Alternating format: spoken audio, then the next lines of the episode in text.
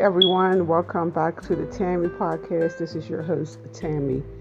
Every family should have a fire drill practice each month. Now, I know I don't, but we need to have a fire drill like, like for our home, for our family, so everybody knows where to exit at, where to meet at, so everybody could be accounted accounted for outside, because everyone might not be accounted for. Their mom, dad, or somebody else might want to go back into the house and try to save someone, but that person might not be even be in the house.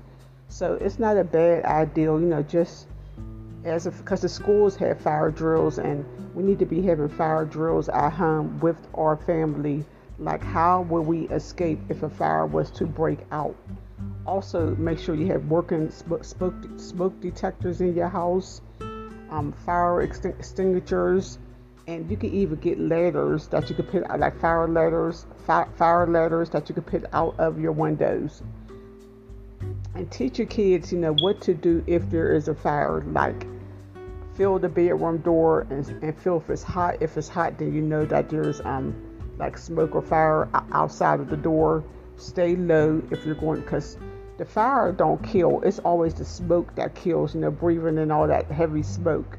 So, like I said, it's not a bad idea, you know, if we start, you know, having a fire drill, or or you just talk to your family about what to do in case, God forbid, there is a fire.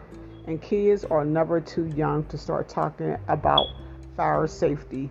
Okay, everyone, thank you for listening to the Tammy Podcast.